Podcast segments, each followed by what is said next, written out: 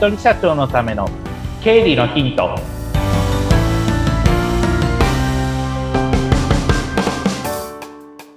皆さんこんにちは。理財実践塾株式会社の池田孝之です。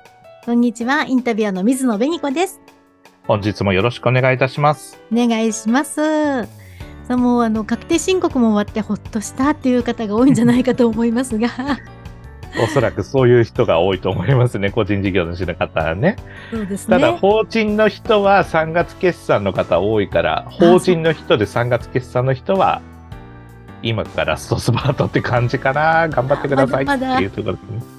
まだまだ気緩めらんない人も多いですね。税理士の先生とかまだまだ気緩めらんないタイミングかなっていうふうに感じてます。そっか、まあ、そんな方々にも気合を入れていただくために、えー、いろんな情報をお届けしていきたいと思いますが、今日はどんな話題になりますか？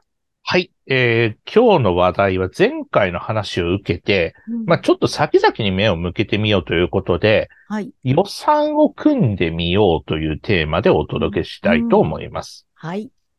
で、予算を組むっていうと、なんかいろいろ政府とかでも予算委員会とかうん、会社とかでも予算どうだって多分3月になってると、ね、部署によってはもうゆ予算ちゃんと出せとかって言ってる会社、うん。あの、部署とかもあるかもしれませんけれども、そもそも予算って漢字ちょっと思い出してください。あらかじめ算出するっていう感じですよね。はい。あらかじめだから未来に向けた話をしてってるわけですよね。うん多分今年はこのくらい使うだろうなっていうのを考えていくのが予算を組むってことです。で、もちろんその予算組むっていうことって二つあると思うんですね。今までの経験とか今までのデータから、えー、さ、あの、算出してって、あ、今期もだいたいこのくらい使うだろうなっていう予算の組み方。プラス、うん今期新しくこういう事業をやるから、うんそれに伴ってプラスアルファでこのくらいお金出てくるよ。例えば広告を、えー今まで打ってなかったのを毎月、えー2回、えーチラシを、えー3万枚ばらまきますよ。そのために、えー1回15万ずつの予算を組みますってなれば、プラスアルファで予算が組まれるっていう、そんな感じになるっていうのが基本的な考え方になります。はい。なので、新しくやるっていうところはまたちょっと別の機会で、あの、お話できればと思うんですけれども、うん今日フォーカス当てたいのは、毎月毎年出てってるお金について、ちょっとチェックを入れていこうじゃないかっていうところになるはい。話です。毎月出てってるもの、みなす、ちょっとベニコさんに質問しよう。はい。毎月出てってるもの、うん例えばどういったものあります？必ずは、えー携帯とか、こう、はいパソコン系のもの、はいそれから、えー家賃、うん、そうですよね。水道光熱費みたいな。そうですよねまあ、その仕事関係、そうですね。うんえっ、と、必ず、あの、行っているところの交通費。うん、そうですよね。うん。あとは、いや、私ちゃんと意識してない証拠ですね。うん。いや、でも今のお話で毎 OK で月すよ。そのぐらいですかね。うん絶対は絶対は多分そのくらいだと思います。うんそんな感じの考え方で OK です。今、はい皆さん聞いてヒントを思い浮かべてますよね。必ず出ていくものっていうのを、まず割り出していきます。例えば、まあ、私もそうです。携帯電話、あとそれから Wi-Fi、うんで、あとそれから家賃、うんで、あとそれから水道光熱費。はい。で、その他、私だったら交通費、うん、スマホのチャージ代っていうことを含めてっていうことですね。はいうんっていうところが主に出ていくものになります。で、えー従業員さん雇っていれば従業員の給与っていうのも必ず出てくるんですが、さて、今、自分がこれ想像したのはどこの、どこのことを想像したかってなれば、おそらく預金通帳から落ちてるものとか、カード明細から落ちてるものの金額を想像して、あ、毎月これ出てってるなっていうのを想像して、まあ算出していったと思うんですね。はい。ですが、たまにあるもの、年に一回払ってるものだとか、うんカード明細で決済されてるものって気づきにくいんですよ。支払いに。はい例えば、まあ PDF のファイルだとか、あとそれからえーお客さんで DJ の方いらっしゃったら音楽関係のそういったサブスクだとか、うん一番のキーワードはサブスクになりますね。今、便利な世の中だから、毎月支払ってるものって多いですよね。例えば、数百円のものもあれば、数千円のものもあれば、中には万単位になるものもあれば、はい。次のポイントとしては、毎月払ってるけど、カード明細になっててサブスクになってるもの、リストアップしてくださいっていうことが次に出てくるものです。うん。そうすると、もちろん仕事上で必要なものは、それは、あの、引き続き、あの、支払いに、予算に組んでいただくっていうところなんですが、うん中には、お客さん、大半のお客さんでよくあるのが、これなんだっけっていうのが出てくるんですよ。はい。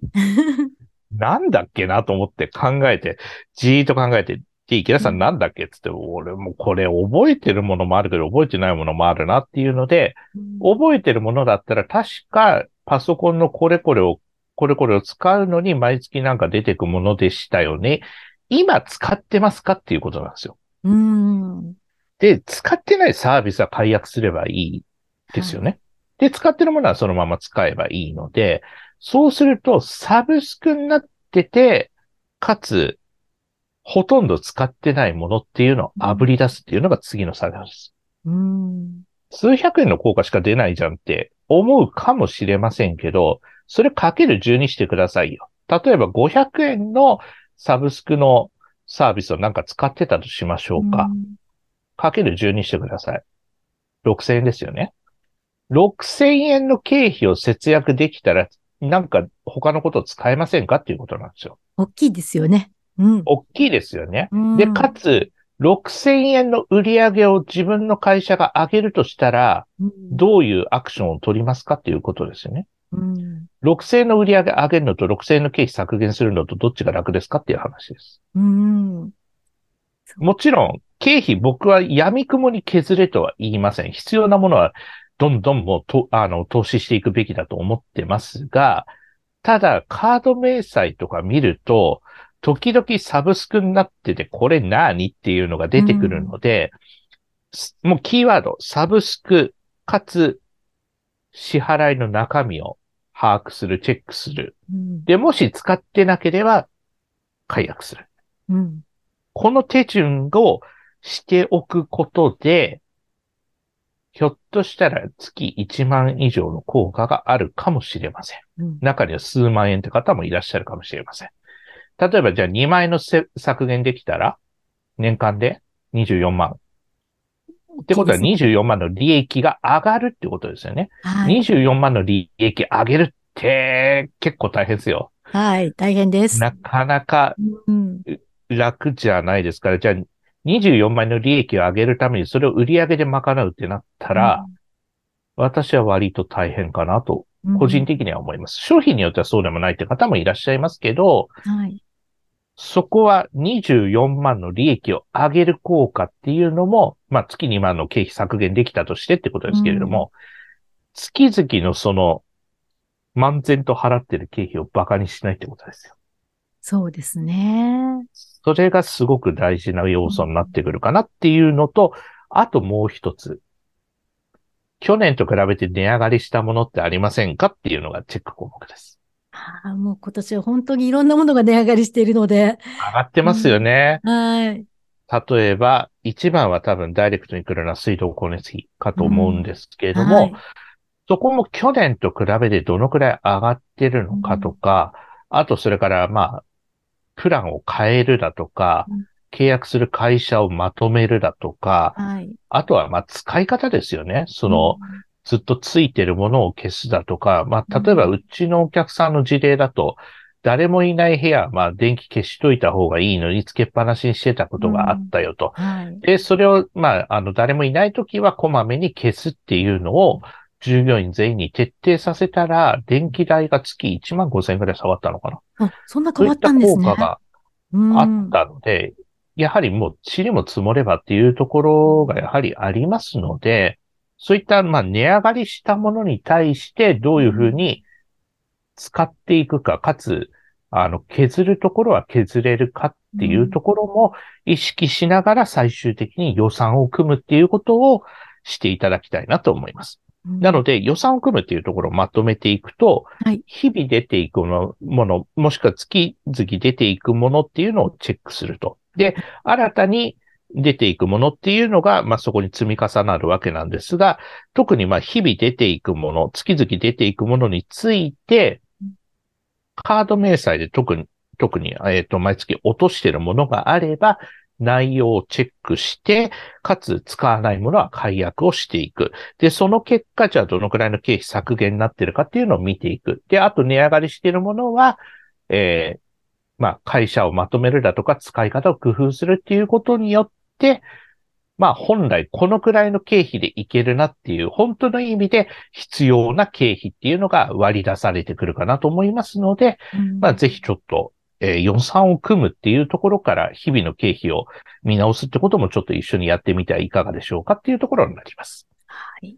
そうですね。あの私も今お話を聞きながらふと思ったのが、あの、携帯で、えーはいこう、最初に契約したときに、うん。結構割といらないよっていうものもうん入っていて、これ1ヶ月で解約してくださいねって、だったらいいですよ。って言われていたのが、そのままだったかもって、その分のプラスアルファになってるってことですもんね。あるかなってますね。で細かいとこもチェックし直しですね。そうですね。細かいところも、うん。塵も積もればなんとやらですから、やはいっ。ぱり見直していくのは私は必要かなっていうふうに思います。はい。しっかりとね、あの、この、いめんどくさいなって思ってしまうことでも、今、えいってやっておくと、後々がすごくね、いいことになってきますからね。そうですね。後々のプラスにつながってきますので、うん一手間かかるけれども、その一手間を惜しまないから利益につながるって僕は思ってます。はい。まさしくその通りだと思います。はい。では今日もいろいろとありがとうございました。ありがとうございました。またよろしくお願いします。またよろしくお願いします。